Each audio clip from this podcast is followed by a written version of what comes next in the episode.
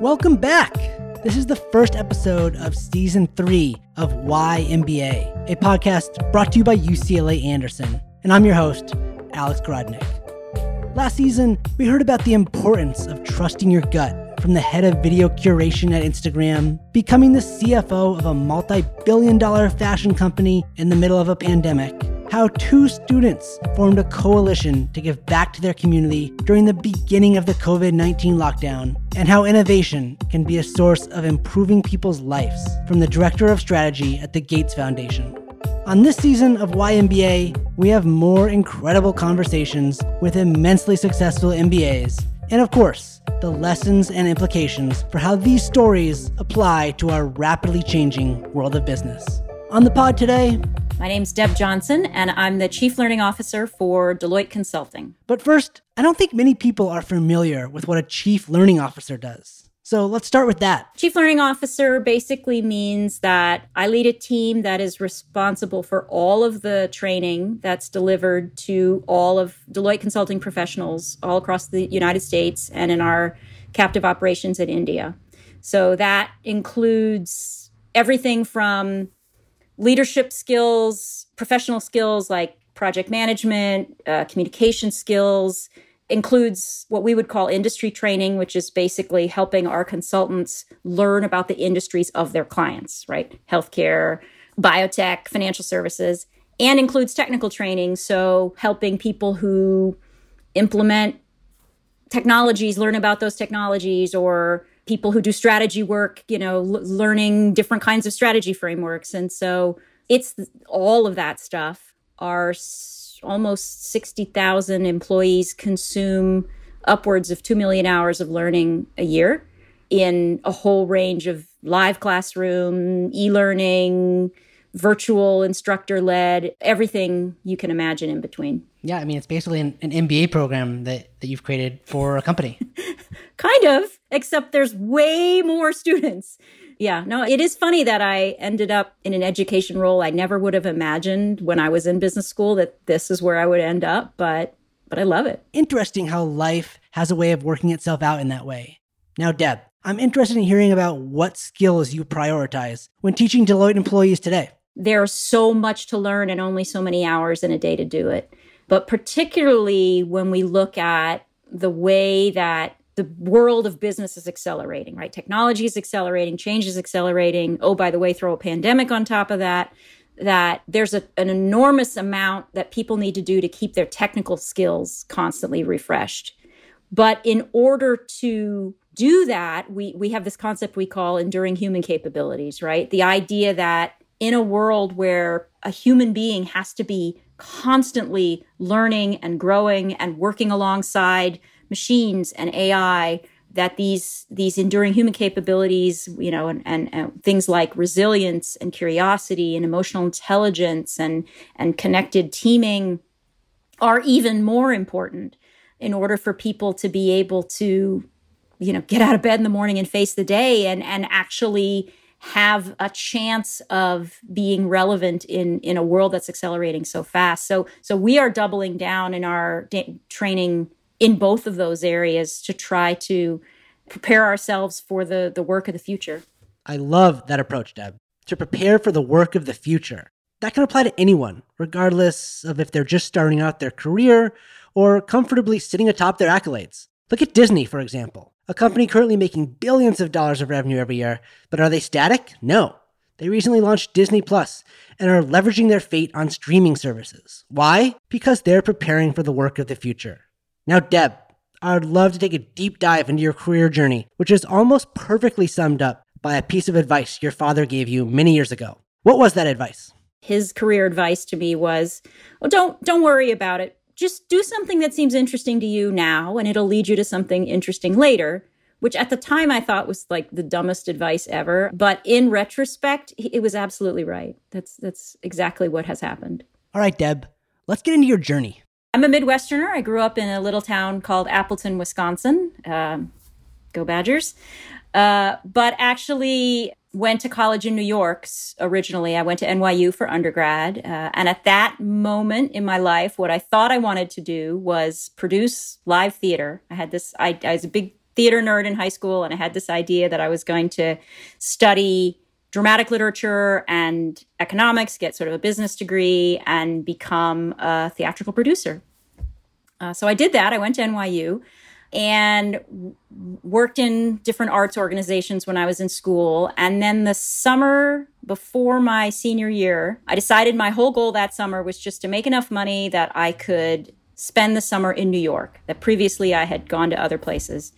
And so I went down to NYU's Career Center. In those days, you know, 100 years ago, the internships were in a like a binder, a literal binder. And you went down to the Career Center and you flipped through the binder.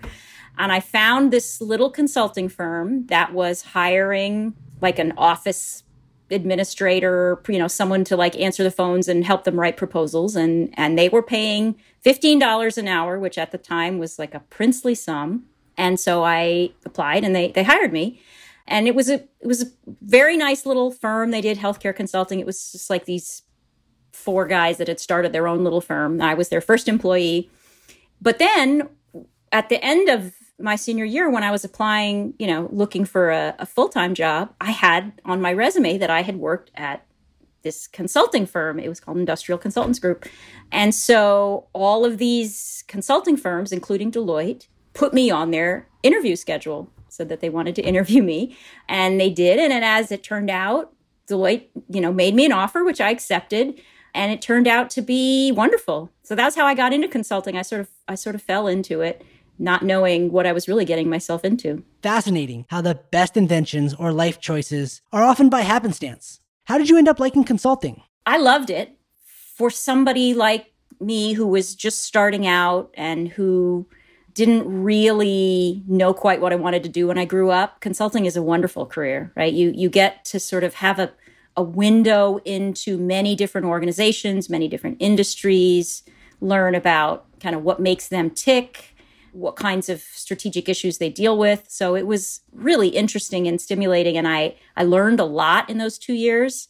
And I ultimately decided to go back to business school, which is I think pretty common for, you know, firms like Deloitte have, you know, sort of a, a, regular expectation. You know, people work for a certain number of years and go back and get an MBA. Some of them will be uh, sponsored for their MBA, which I actually was by the firm, and then come back at a, a you know, with new skills at a higher level. Okay, so at this point, were you fully committed to a career in consulting, or did you still have aspirations to work in theater? Honestly, I didn't really totally give up the idea of working in the arts. I, I went to work at Deloitte the way I think a lot of people do out of undergrad, thinking, "Oh, it'll be great. I'll do it for a few years. I'll I'll learn some things. I'll gain some valuable skills, and you know, then later I'll I'll go back." And actually, when I was applying to business school, one of the reasons I applied to Anderson was it was in LA, and I like you know I sort of still had this idea that maybe the arts were interesting, maybe not theater, but maybe film and television, and that you know I could get into there and and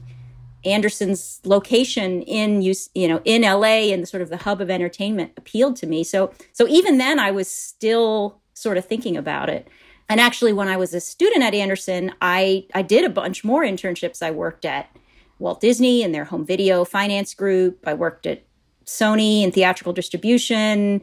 Uh, I spent some time working for EMI Music in their distribution arm. So I, I did a whole bunch more internships and which once again confirmed my my understanding. And i sort of finally got it through my head that it wasn't the place for me culturally in terms of having a seat at the table where sort of interesting decisions were being made.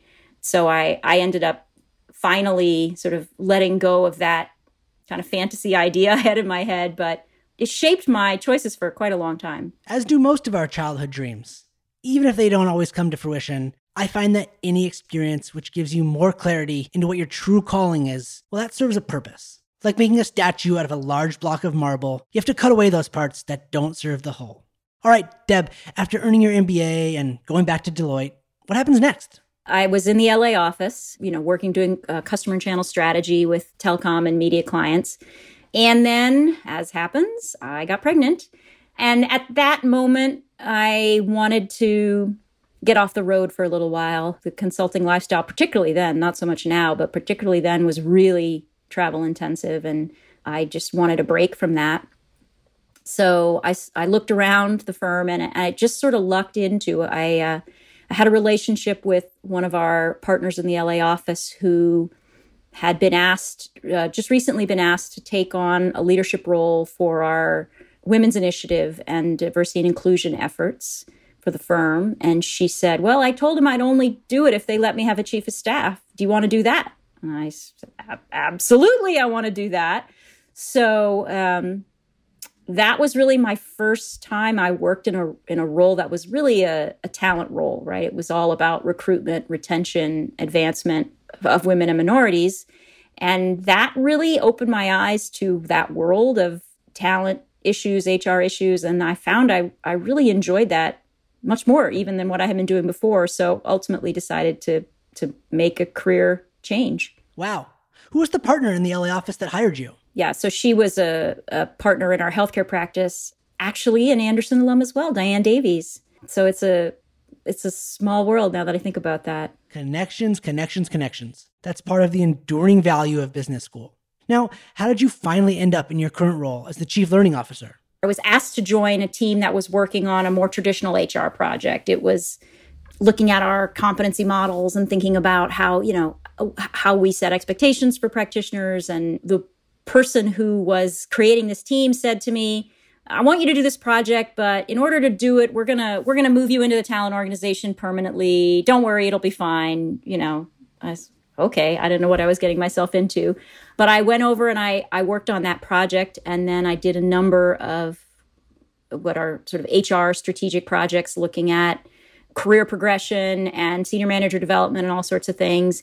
And it was in those in that space when I met the guy who was who was our chief learning officer for consulting at the time and he asked me he had an open position on his team and and asked me to you know would I take this role leading learning for our human capital practice which is one portion of our our consulting business. And so I did and and that was my first kind of formal job in the learning and development organization. Uh, and that was in I guess 2009 and I I've been here ever since. Flexibility or rolling with the punches. You might even have this attribute listed on your resume. But when push comes to shove, are you willing to sacrifice what you think you want to be doing for an opportunity that presents itself? Deb was, and it ended up paying off big time. All right, lastly, any advice for people wanting to break into consulting? Consulting is a career about intellectual curiosity, right? And so I would encourage people who are interested in that to cultivate their curiosity, right? Learn new things, learn how to ask good questions, really work on your communication skills. Effective communication is one of the most important skills, I think, really in any career, but certainly in a professional services organization. And analytical skills, you know, everything now is so much more data driven than it ever was because of what is possible with big data. And the amount of analysis that happens on projects working with clients, I've seen that go up dramatically in my, you know, 20 years with the firm more. So I, would say be quantitative, be analytical, focus on your strategic thinking, focus on your communication skills and cultivate your your curiosity and your agility. We all like to make grand plans and have dreams of running huge companies one day. Where we differ is how we will achieve those dreams and if we will be happy or not along the way. What I like so much about Deb's journey and her attitude is how open she's been to jump into new opportunities and roll with the punches along the way. Of course, Deb had big dreams, but she wasn't so rigid in how she would accomplish them. That's the key here. Be steadfast with your goals, but flexible in how you achieve them. Deb wanted to work in the arts, but that's not what she did after college. She took an interesting job in consulting and started down her path. Next, she had the opportunity to go to business school. What a perfect chance to explore new things. And that's exactly what she did. Deb did a bunch of internships, and after those experiences, then she was able to say with confidence that the entertainment industry, it wasn't for her. That's one of the huge luxuries that coming to business school affords you. You get to try new jobs, new industries, new functions, and really home in on what's right for you. And then know truly that you are doing the right thing. And plus, you never should give up on your dreams. Listen to how theater plays a role in Deb's career now. and it comes back in funny ways. So, in my current role now, Deloitte has a big training facility in Dallas. We call it Deloitte University, and we do big live training programs there. And it has a ballroom where we do plenary sessions. And I remember the first time I was sitting in a meeting with our production team there, and they're asking me these questions about this plenary. You know, what do you want the stage to look like? What kind of visuals? What kind of lighting do you want? Do you want people seated theater style or in the round? And I, I had this realization like, oh my God, I'm I'm doing it. I'm producing live theater with a purpose. As Deb said, the world of business is accelerating. As she lays out the education strategy for 60,000 hardworking and driven consultants, I think she is in a unique position to provide advice. So, what does she say? Of course, keep your technical skills in shape. But what I find more interesting is what she called focusing on your enduring human capabilities, being resilient, curious, emotionally intelligent, and a good team player. These are the skills you will need to excel in whatever you choose to do in our rapidly changing world. Thanks so much for listening. We have many great episodes to come this season, and be sure to check out Anderson on social media at UCLA Anderson.